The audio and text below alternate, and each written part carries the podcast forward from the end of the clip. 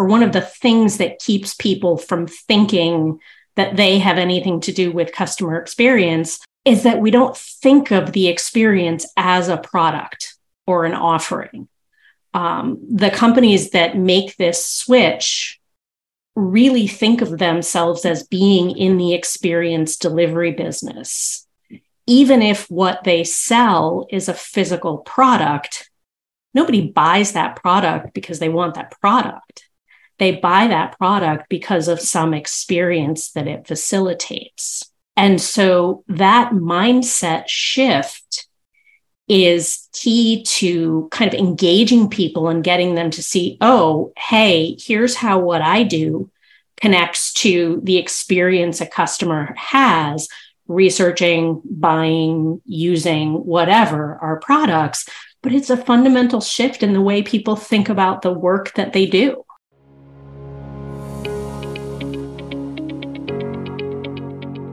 Welcome to the Delighted Customers Podcast. I'm your host, Mark Slayton, and I'm so glad you're here. I empower leaders to turn indifferent customers into loyal fans. I talk to guests with a wide range of expertise who share meaningful insights and wisdom. We give you practical tips and proven frameworks and share ways to help you delight your customers. I've been doing some research on what's most important to business leaders, and I've heard three major themes. Number one, their employees are burned out and feel overwhelmed. Number two, they're concerned about customer retention. And number three, they want to address customer friction, whether it's controllable or not, but they need actionable results. As a result, I've created the 120 day quick start a four step program designed to go from current state assessment to specific strategies to get you actionable results in 120 days. If you want to make a quick impact, check out empoweredcx.com for more information. I'd love to talk to you. Well, I am so excited to introduce my guest today. Megan Burns is a Fortune 500 CX strategist and someone I've known for years in the CX industry. She is a thought leader and interesting no matter where you hear her, especially here on the Delighted Customers podcast. Megan, welcome to the show. Thanks, Mark. I am delighted to be here. Well, glad glad you're on board and can't wait to hear. You've always got something innovative and cutting edge to say. No pressure. so, no, no, no, no. But that's but that's what people want to hear. They want to hear not the same old thing. They want yeah. to hear something new. And I know from all the years of experience you had, and you were, I, refresh my memory, you were one of the uh, first people in Forrester digging into CX and doing the research around it. And did you come up with the CXI, the the formula we used to to a metric we used around CX? Uh, Roxy Strohmenger and I developed uh, version two of it. There was a, a simple version that was in the public domain um, that Bruce Temkin actually created, uh, I yeah. think in 20, 2009, 2010. And then in 2014, we updated it to take more into account about the connection between experience and loyalty because it's not just about a good experience it's about a good experience that builds loyalty. Interestingly the the first year that Forrester published the customer experience index with the original model the company that came in first was Borders Books and they were out of business within a year. Ouch. Um, so just proof that a, a good experience is not a substitute for a viable business model. Yeah you can't you can't make up for that can you? Yeah no that that's a hard one to overcome so now that we've teased the audience about it, what are the there were three components, right, to the index? Yes. Um, mm-hmm. it looks at uh, how effective was that company at meeting the customer's needs in that experience. Um, yeah. How easy was it for them to get whatever results they needed or wanted?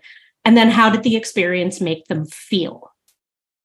Um, and all three of those things combine uh, to various degrees in various industries uh, to influence someone's likelihood to continue to do business with a company, do business again. Um, in some industries like government and healthcare, it wasn't so much about people who have a choice, but it was about willingness to use non mandatory uh, services offered by that agency uh, beyond just what you have to do with them. So there are a bunch of different variables um, that that ties to, but it's all about business success. Yeah, and and I uh, became a believer in that and used that as a as a way to uh, understand, you know, some of the broader metrics like NPS, like what's driving that. So, thank you for doing that. You're welcome. And, and part of part of why we felt that was so important, all of us, my whole team at the time, was that likelihood to recommend is really a brand level metric individual experiences influence that. And so it may not be the first bad experience or the second or the third that causes you to say, you know what, I'm going to stop recommending this company. So we wanted to have a way to look at, you know, where is the canary in the coal mine, both for better and for worse. As you get better, one great experience doesn't make you go, oh, look, this company is suddenly fabulous. But if the experiences themselves are better, that's going to uh, increase their willingness and likelihood to uh, promote a company uh, when you've demonstrated enough of those consistent experiences to prove, yeah, they they actually are better.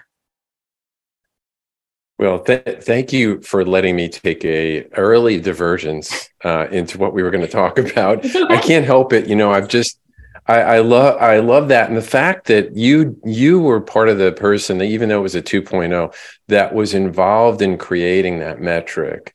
For those of us who have been kicking this CX can around for a while, you know that's a big deal. That's an industry wide metric that you can't you and Roxy and you know your teams help come up with. So thank you again. You are welcome. I'm glad it's helpful. So so, talking about customers who don't come back again, as you mentioned, um, what do you see? A lot has changed since you first developed that back in 2014. What do you see today as the biggest challenge that organizations have in customer experience management? Well, there there's two sides to that coin, right? The the perennial challenge is that what constitutes easy, what would have earned you a top score on easy 5 years ago is not the same hmm. as what constitutes easy now. Um, I sometimes joke that when I started in customer experience, there was no iPhone. Right. So just think about how our perception of easy has changed. Um, but on the flip yeah. side of that, there's a, a sort of cultural organizational challenge, which is the perception that good customer experience is just common sense, which seems like it would be true, but it's not. Not because people don't care about customers, but because organizations have gotten complicated enough, uh, and it doesn't take much. Um, that good intentions are not enough, right? I very often say that uh, to create a seamless experience, it takes more than empathy because scale creates problems that empathy alone can't solve. Right? It's not that the right hand doesn't, you know, the right hand doesn't know what the left hand is doing. The right hand doesn't actually even know that the left hand exists right in some companies yeah. i had uh, when i was at at&t yeah. we had a, a, tech vendor host a conference bringing together all the groups in at&t who were using their technology we didn't know about each other we'd never met each other but they said, you hmm. guys should probably be talking. And they literally got us all together in a room in New Jersey. And there was nothing in the company that would have prompted or facilitated that. Yeah. So so I like to pull out the gems when the guests say them so we can uh, just make them more memorable. And what I heard was that good intentions, good common, even common sense, even empathy is not enough right. to drive, you know, the consistency, the loyalty, all these things that we're looking for. And part of it's just because of the sheer complexity. Yeah. Yep. Scale, the way I usually uh, say it is Scale creates problems that empathy alone can't solve. Care more yeah. is not the answer. Yeah. Well, well, that that is great, and I know I know that f- from having been a practitioner, um, w- you know, there's so much involved. The, the whole the whole metaphor of pushing the rock up the mountain. Um, you, you're trying to to build the right get the right tools in place to listen and to get data back from customers. You're trying to set up the right metrics. You're journey mapping to understand and to a certain extent empathize with what the customers are going through, what they're feeling, what they're thinking. And yet, gosh, if if if you ha- run into some of these complexities that we're talking about, organizational complexities, scale uh, that drives some of these challenges, and you can't actually implement you know what what needs to change you're you're stuck. Yeah and it's um you know it's interesting. Services companies tend to have an easier time with this than product companies although certainly not easy. Um, in part because one of the reasons or one of the things that keeps people from thinking that they have anything to do with customer experience is that we don't think of the experience as a product or an offering. Um, the companies that make this switch really think of themselves as being in the experience delivery business. Even if what they sell is a physical product, nobody buys that product because they want that product. They buy that product because of some experience that it facilitates. And so that mindset shift is key to kind of engaging people and getting them to see, oh, hey, here's how what I do connects to the experience a customer has researching, buying, using, whatever our products. But it's a fundamental shift in the way people think about the work that they do. Mm, yeah um, and it's it's something I've explored and and, and called the high cost of misalignment, mm-hmm. right? The, between what the vision of the leadership is and the actual what happens at the customer level, it, it, there's a there's a disconnect there.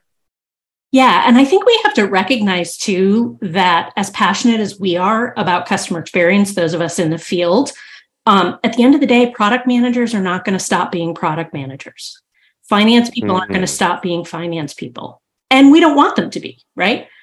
What we need to help them become is experience literate, experience savvy versions of that role. And I think figuring out what that e what that means and how it actually translates to okay, so if I'm a product manager and I'm designing a new product, what does that look like? I was working with the product development team of a healthcare company and I health insurance and I asked them when if you're designing a new health plan product, uh, what do you produce? And they said we produce a document. You know, it's got rates and fee tables and all this stuff in it. I said, great. Where in that document would I look to understand the experience someone has being a member with this plan? And of course, I got blank stares. Like, no, nowhere. We don't do that. Well, you didn't until now.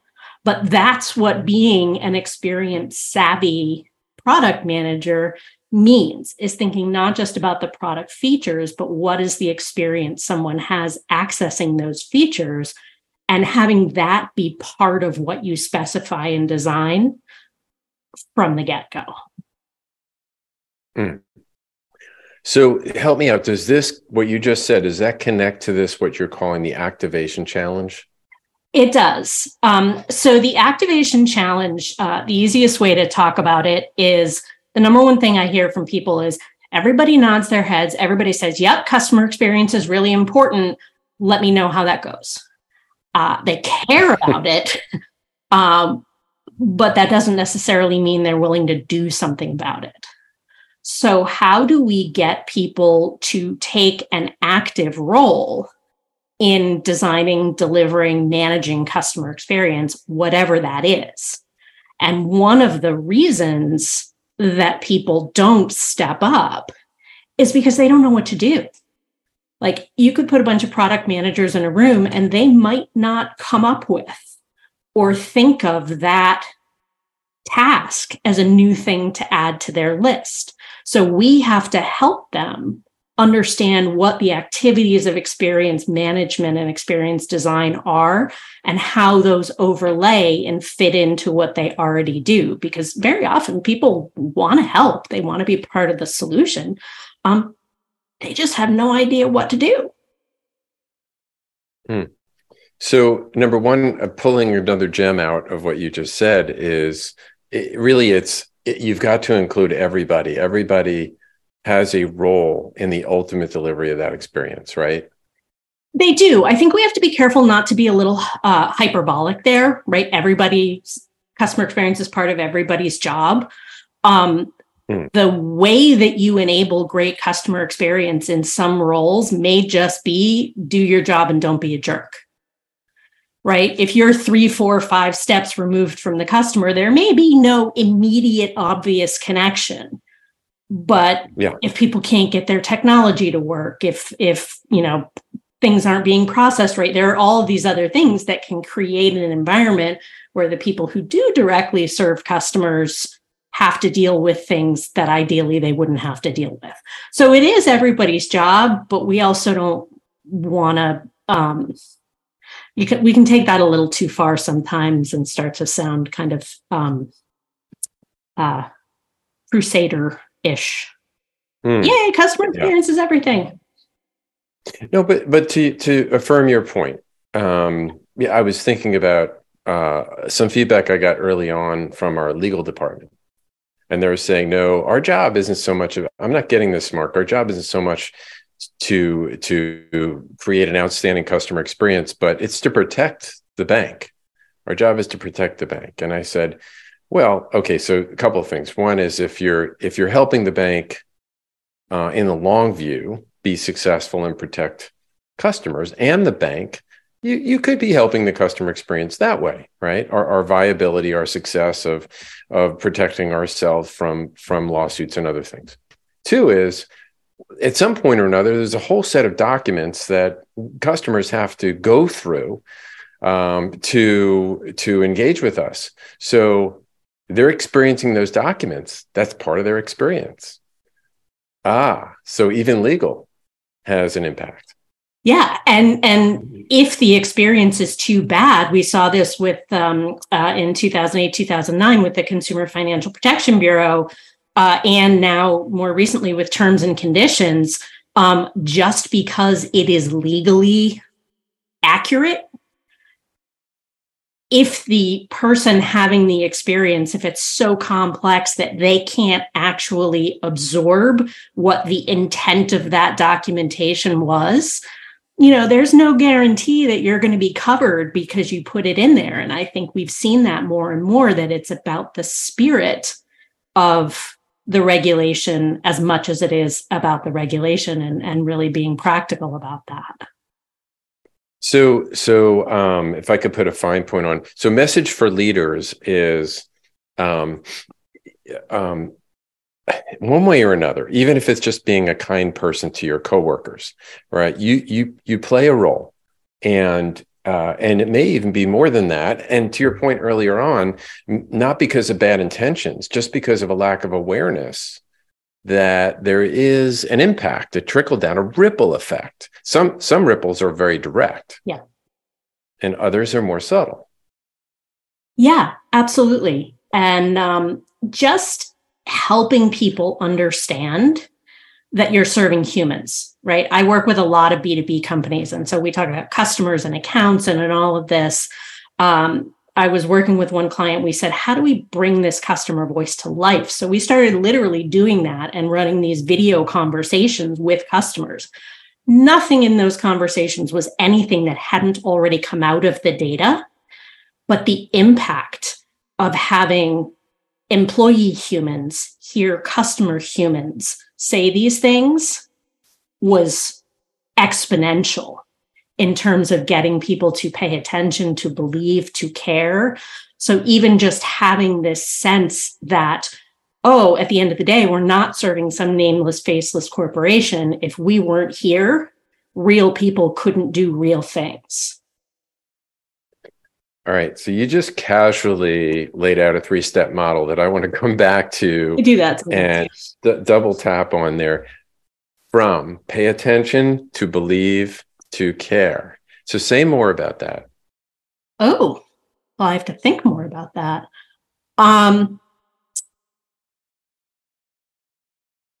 so this is one of the things and this ties back to that activation challenge right we try to get people on board and we always go we need data i have been in situations many situations your listeners have been in situations where you have had plenty of data and the people mm. you're talking to don't believe the data right? And that's a that's a, a function believe it or not it is a feature of the human brain that keeps us from getting tricked right? We don't necessarily believe one data point that contradicts our worldview. We kind of have to be um, you know uh, there's a process called disconfirmation. We have to sort of you know how do we get to okay well maybe the world isn't quite the way i thought it was um, and then okay well if it isn't um, what does it look like and so that process of bringing people along um, can't happen unless they're actually interacting with the data.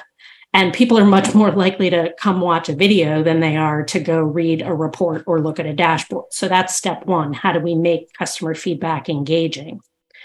Um, believing is another piece of this. And it's much, you know, we've always seen this with verbatims. People use verbatims or custom customer videos because there's something about that firsthand articulation that we connect with more uh, and we empathize more and it feels more believable. Um, that's not true for some people. Some people look at that and go oh it's anecdotal so you kind of want a one-two punch but you have to give people space to be willing to say oh okay maybe what I thought was wrong and what these people are saying is right. And especially with executives, you got to let them save face in doing that. Right? We've always thought that X, Y, and Z, but you know what? We're learning from talking to customers that it's actually A, B, and C. Hmm. And now that we know that, that there's a quote from uh, Maya Angelou that says, "You do the best you can until you know better, and when you know better, you do better." Um, that's kind of the, the fundamental thing. So paying attention to and actually seeing the data, uh, believing the data. And then the last piece is okay, I believe that this is how customers feel. I believe that this is a problem. Um, do I care? And more importantly, do I care enough to do something? Mm. Um, every business, every day, makes decisions. Um, I, I don't remember where I heard this, but someone uh, it's probably like on an episode of Oprah, someone said, um, life is about choosing which problems you want to have. Mm. You're never going to not have problems. So it's yeah. about choosing which problems you want to have. And you may want to have the problem of having slightly lower profit margins and happier customers because long term, you know, that's going to pay off. You might make a different decision. So getting people to feel as though when I say getting them to care, I guess what I mean, and I never thought about it this way, is um, getting them to see the problem that that data is showing you as a problem that they no longer want to have and want to do something mm. about. Mm. That's that's what I love about the show is that guests articulate some things for the first time on the show. Oh yeah, it's one of the reasons I love doing podcasts. It, you know, yeah. I'm a verbal processor, so uh, Me I too. by talking. So me fun. too. No, I, I love that idea of getting them to care enough that they want to do something that they're not settled with the problem as it is. Yeah. And that that problem, this is another thing that I see as an as a challenge with activation, is that it's not about making a business case because every idea around customer experience is generally a good idea, right? We don't tend to have bad ideas. Right. Um, so it's not about is this a good idea it's about is this the best idea is this the best thing to do with the limited amount of resources that we have so the calculus is very different than the way people usually think and talk about it um, and i think that leads to some frustration because we're not thinking about the decision the way the actual decision makers uh, are thinking about it yeah well, and speaking of of, of the way we think about things, um, you had said we're irrational in an incredibly predictable way. What did you mean by that? Um, I can't take credit for that. That actually comes from Dan Ariely, um, who's oh, yeah. a, a, behavioral uh, economist, behavioral psychologist. Um, what we've found is that human beings have a lot of biases, right? We have the confirmation bias. We tend to be drawn to data that confirms what we already know. We have the recency bias. If I just heard about something happening to somebody and you ask me how how often does that thing happen, I'm going to think it happens more often because it's easier to call up in my mind. Um, so we have these biases that lead us to make um, biases isn't even the right word. We have these mental rules of thumb and shortcuts that we use that lead us to do things that are very often illogical. But we as a world know so much about those quirks and rules of thumb and how they affect decision making that we can actually factor them into the way we design messaging and experiences and things like that so that we end up guiding people to the place we want them to get to or need them to get to, despite their tendency to sometimes make things that aren't the most rational, logical decision. So, so share an illustration. Let's say I'm a, um, let's say I am a telecom mm-hmm. company, and I would like someone to behave in a different way. How would this play out? Oh goodness. Um, well, one of the examples that that just pops to mind, probably because of the recency bias, is what we saw with overages. Um, nobody oh. likes having an overage charge, um, but we like having a surprise overage charge even less. So before unlimited plans became so popular, one of the things people started doing was saying, Hey, you're getting close to your data limit. You're getting close to your data limit. That didn't necessarily stop you from having an overage, um, but it gave you the ability to stop that if you were willing to do what you wanted. And mm-hmm. when you saw the overage charge on your bill, you understood why and you felt like you had some sign, some sort of control over that right? Knowing always feels better than not knowing. And human beings want control. We want choice. Even if we know that that choice has no impact on the outcome we crave this ability to choose something. And so building choice and building um, certainty or predictability or clarity into an experience uh, might not change anything about the underlying situation, but it makes the experience of that situation feel better. Yeah, excellent. I, I, was just thinking as you were saying that the illustration of the call center and how people have gone to, hey, if you'd like a call back, yep. you won't you won't lose your place in line. Give us your phone number. And may not be any different in terms of the amount of time or the outcome you're going to get, but the perception of choice Oh, the perception of choice and waiting. Um, our friend Bruce Temkin, uh, uh, uh, one of the first events I went to actually uh, post pandemic, he shared some research that they had done at the XM Institute around which experiences tend to be moments of truth kind of across industry and the waiting experience, whatever context that's in, waiting for a callback, waiting for the doctor, how you handle the waiting experience makes a huge difference in the overall experience in which that waiting occurred, no matter what your business. Such such a great point. I'm going to just pull that out as a gem. So if you if you think about your customer's journey and you're listening, um, are there any points in that journey that they're waiting that they're waiting that that you could do something to affect the way they experience that wait you may or may not be able to actually change the actual wait itself but you could affect the experience right? As as way that you just share you just shared megan. And i think about we did a journey map years ago of the home equity loan process. And there's a point in time that was is a low point emotionally for customers. And that's the waiting. Mm-hmm. that's the waiting for typically for the appraisal um, to come back from underwriting. And there's you know all sorts of there's sometimes there's a third party there's a third party it's seasonal it's cyclical and they're not getting back. Maybe they're just asleep at the wheel. It doesn't matter. You're the you're the one delivering the experience for the customer. They're waiting. They're upset at you. They're upset at you and or they're anxious and they're channeling that anxiety to you. Um, yeah. Even just saying you know i may not have an update but i'm going to call you tomorrow and let you know if i have an update i'll share it. If i don't i'll tell you i have no update. What that does is lets the customer let that go in their mind. Somebody else is on that and they don't have to worry about it again until whatever time. So just giving them something certain, some structure, um, uh, the unknown and feeling out of control is the worst experience a human being can have. Excellent. So, along those lines, um, share, if you would, some tips and ideas for leaders on how they can activate, how they can put activation in place.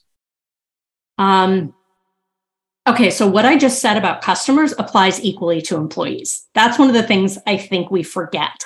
Um, mm. So you come out with a customer experience strategy, but you don't have a lot of details and you tell people about it and people either forget about it or you know they they're like well okay what do we do and you go we don't know yet um, you know thinking about how you roll that out and thinking about how you kind of weave things into people's day-to-day lives um, that's one of the things i always tell leaders is that um, bringing people into the customer experience management machine um, is not a side project. It's something that it's like okay you go to these meetings you have these conversations. Here is where managing customer experience is going to fit into that routine right? So thinking about how do we help build up habits? How do we help build up um, steps uh, that's one thing uh, another tip for leaders is be specific and mm. research actually backs this up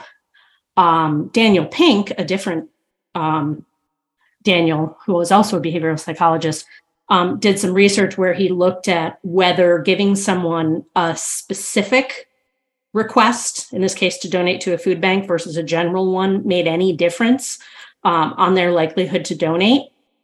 And it made a huge difference. The specific one led more people to donate, regardless of whether or not they were naturally the kind of person who was likely to donate to a food bank um, the more specific you can be, the easier it is for people to do what you're asking them to do. So in customer experience, we have uh, a lot of what I call vague verbs, right? The vague verbs list. Be more customer centric. Think about, mm-hmm. you know, factor customer data into decisions. Well, which decisions? Which data? How does that, you know, come into play? You don't have to give people everything, but people can run with things much more easily if you give them an example or a handful of examples, right? They start to build up this database like, oh, okay, I get how that could play. So, you know, talking to the com- uh, the team that runs a company's roadmap, we can, you know, what does it mean to use customer data to make decisions? What it actually means is giving more weight to customer demand for a new feature when you decide what to put where in the roadmap than you have traditionally done. Right? People can picture that in a meeting, they can put that on the agenda. It's not the only example, but it's an example that helps people say, oh, okay, that I can do. Um, so that's another um, that's another tip that I think we know what we mean with these vague verbs. Other people don't, and they're not going to take the time to figure it out. Yeah. maybe. I, I think I remember uh, Dan and Chip Heath and Made to Stick. Yep. Called that the curse of knowledge. Mm-hmm. You know, we know it, but they don't know it. We know it, but they don't know it. And I take that. I'm huge fans of of Chip and Dan. I was um, yeah. I I was so um, delighted to actually be able to contribute to one of their books, um, The Power of Moments. But um, one of the things I think we overestimate is people's willingness to figure the details out for themselves if we don't provide them. So they in Made to Stick, they talk about Made to Stick. No, it's in Switch. Yes. How to change when oh Switch. Hard. Yeah. They talk about script the critical moves. It's exactly mm-hmm. what I'm mm-hmm. talking about, right? I got this idea from them and have since looked at how does it apply to customer experience. You know, you people are not going to take the time to come up with the steps, at least at first. Um, we've got to do it for them. Yeah, well, well said. In Orlando, we were in Orlando about a month ago together at the CXPA Leaders Advances. It's a national uh, conference, actually global conference, and Megan was one of the keynote speakers. And in this in the keynote, you shared a concept which I love because it's so elegant, which is consistently good, strategically amazing. Um, and and to me, that that should fit into the activation for a framework for activation. Yes. Absolutely. So, you know, one of the biggest things that you you have to do is define. Okay, we want to deliver a good experience. What does good mean? Uh, and the definition of good, there, there's a, a school of thought, and I get why they do this. That says we have to delight customers every single time. You know, we have to wow people every time. It's not possible and it's not necessary, right? You don't expect, none of us expect to go leaping from one fantastic experience to another, right? That's some things we just want them to work. So when I was um, working with a client who was like, you know, telling people that is actually demotivating them because they're like, why bother if, you know, we know we can never meet the standard? And so I said, well, what we really want to do is be consistently good right? I want to know this comes back to that uncertainty. I want to know that if I choose to do business with you, my package is going to come on time, my bill is going to be accurate, um, the person I hired is going to show up, whatever it is. And you invest in putting in those uh, moments of wow in the places where they make the most sense either because it's a particularly emotional moment for the customer um, or because it's something that you've kind of staked your brand on, right? So, what the place where it makes sense to be amazing for one company may not be where it makes sense to go above and beyond for another. Yeah, yeah, well, well said. And and you had shared a story with me personally last time about Chewy mm-hmm. and a way they've lived out this strategically amazing. Would you mind sharing that? Not at all. And I'm not a pet owner. So this was not, and I've never been a pet owner. So this was a foreign world to me. Um, but someone posted on LinkedIn this amazing experience that they had. Um, their dog passed away. And when they went to cancel the recurring food and medication order for their dog, uh, not only did they get the standard sort of you know, cancellation confirmation, they ended up getting flowers with a message that said, We're so sorry for your loss. If and when you're ready to welcome a new friend into the family, we'll be here for you. Now, I have friends whose pets are their children. I have many friends. I understand how strong that bond is this was amazing in a couple of ways. It was amazing in that it was really remarkably empathetic, but it was also remarkably um, long term oriented.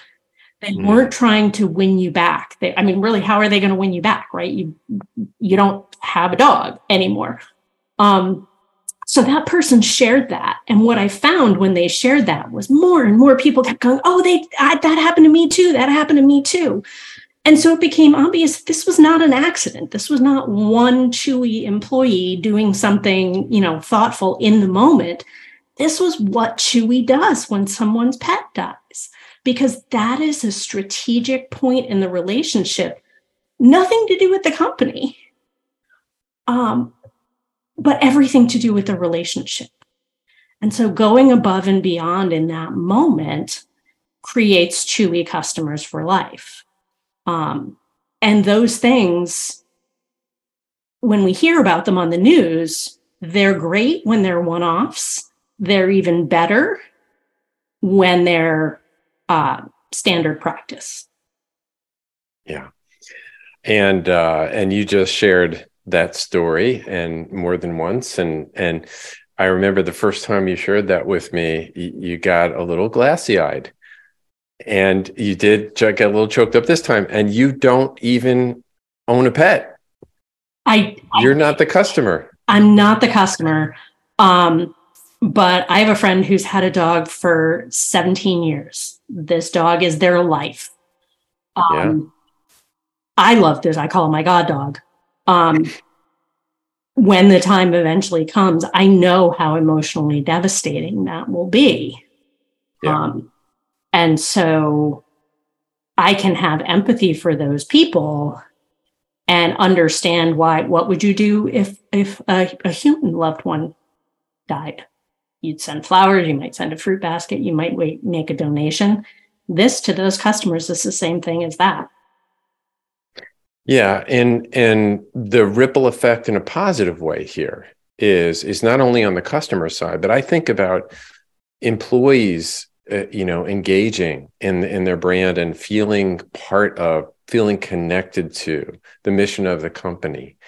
You know how good does it feel to be a part of something like that it feels amazing and I, I, think it's worth pointing out that you don't necessarily have to work for a company that is involved in something as beloved as pets um, right to make that happen uh, i worked with a company that was in the insurance space and when we got to talking about things, it was like, we are literally giving people peace of mind. Mm. And when you talk about, you know, administering a policy, it's like blah, blah, blah. But in reality, it's giving someone peace of mind that if something happens, they'll be able to come back from it.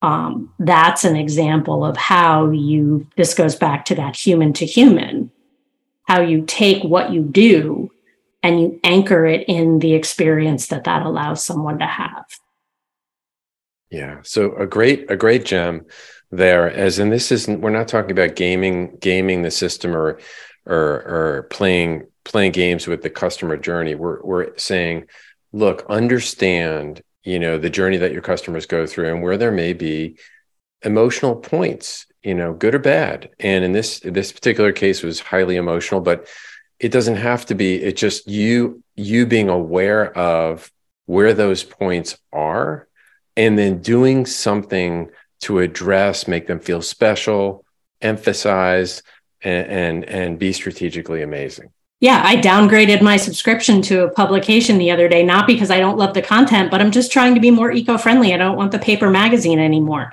And I braced myself for that person convincing me, trying to give me a lower rate on that because I'm used to companies trying to fight to keep me when I'm like, yeah, no, I want to downgrade. Um, it, I was pleasantly surprised I didn't get that. They said, okay, great, we've made the change. Here you go. We hope you enjoy your digital subscription. So um, the process of parting mm. in one moment can affect the likelihood of coming back together down the road and reference.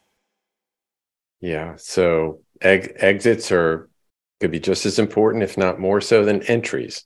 Yep. Actually, exits are more important, not to geek out on the behavioral science a little bit, but um, yeah. what happens at the end of an experience actually has a bigger impact on how someone remembers the experience. I gave a, a talk I guess it was last year now on why it's important to it's actually more important to design memories than moments. Mm. Because what we experience in the moment is not what impacts our decision. It's what we remember about our experience. And anybody who's ever had a conversation with someone about, well, that's not what happened. No, here's what happened. You know, memories are infallible, uh, memories are imperfect. So thinking about um, what and how is someone going to remember this experience, that's actually the thing that's going to affect their future decisions, good and bad. Yeah. Well, um, we we I want to put a check note next to that and say let's let's dive into that the next podcast because that's a whole nother oh yeah. conversation. And that's a fun one too. Oh yeah it absolutely is. And um, you know as someone whose memory is is not so great uh, at times it's it's interesting personally for me to just look at okay how, how does this work? How do memories work? That's another way that people are irrational. We hmm. don't judge an experience based on what actually happened. We judge an experience based on our memory of what happened, and that is not the same thing. And that and that is why in most definitions you see around customer experience, there's this the front part of it says perceptions and feelings related to the experience. Yeah. Oh yeah, experience is in the eye of the beholder. Absolutely 100%. And what this is another element of strategically amazing um, I'm flying an airline later this week that I don't normally fly and that frankly I don't love that much. Mm. Um, but it was much cheaper than my traditional airline and it's a very quick trip. So I'm willing to tolerate this subpar experience. But in my view, it's subpar. My mother flies this airline all the time and she loves it. So what is a bad experience to me is is fun to her.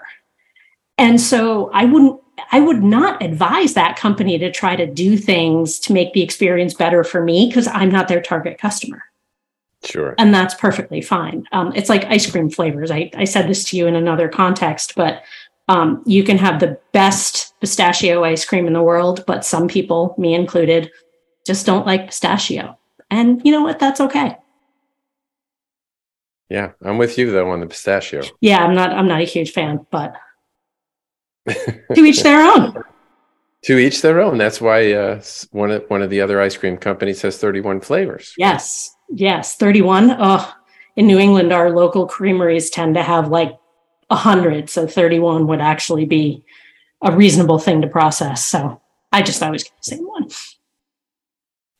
Well, we have covered quite a bit of ground today, and always fascinating. I took you off script, and you let me. So thank you you so you are good to go with the flow. Um, and I loved your verbal processing because I'm the same way. Yeah.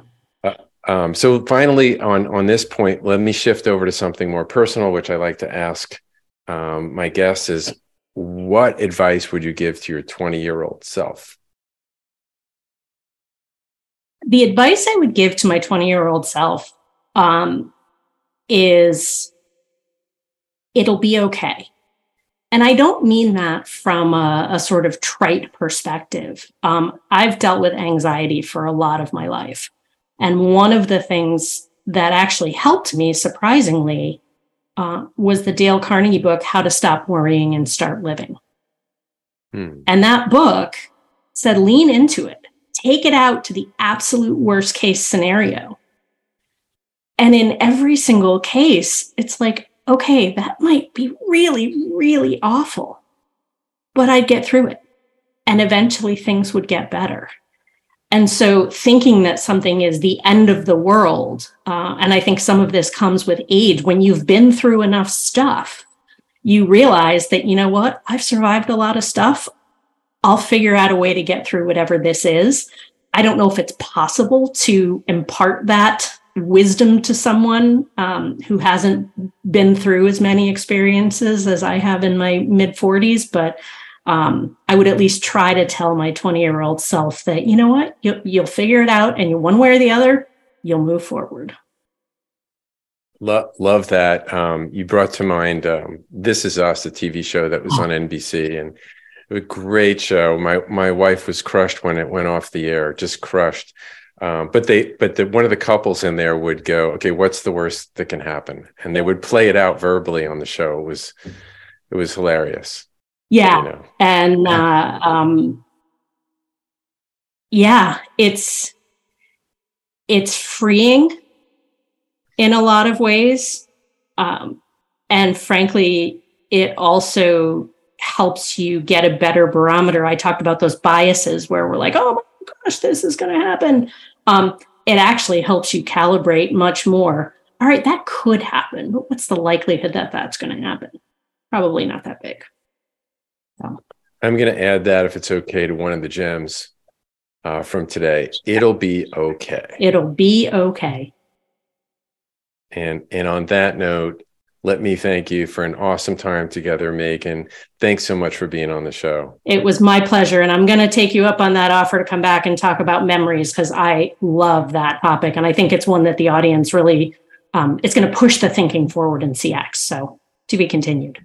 No doubt, no doubt. And and if if um, someone listening would like to be able to get a hold of you, what might be a good way? Uh, there's two ways. You can go to my website, which is Megan M E G A N Burns B U R N S dot com, or you can find me on LinkedIn. That's the only social media platform um, that I'm on. Um, but you can also find me there and message uh, or follow me there. But uh, I love hearing from people. Um, I learn from, you know, none of what I've learned came from a vacuum. It came from learning from practitioners like you who are willing to share their experiences that we could aggregate. Um, so I look forward to hearing from, and I hope I will hear from some people because CX people are awesome. Agreed. Thank you so much, Megan. You're welcome, Mark. Take care. Thanks for listening to the Delighted Customers Podcast. I'd like to ask you a favor. If you have enjoyed this episode or any of my other ones, hit subscribe or follow.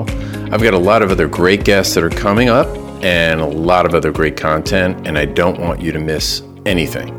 You can find any links or references on the show in the show notes, and you can find those on my website, at empoweredcx.com.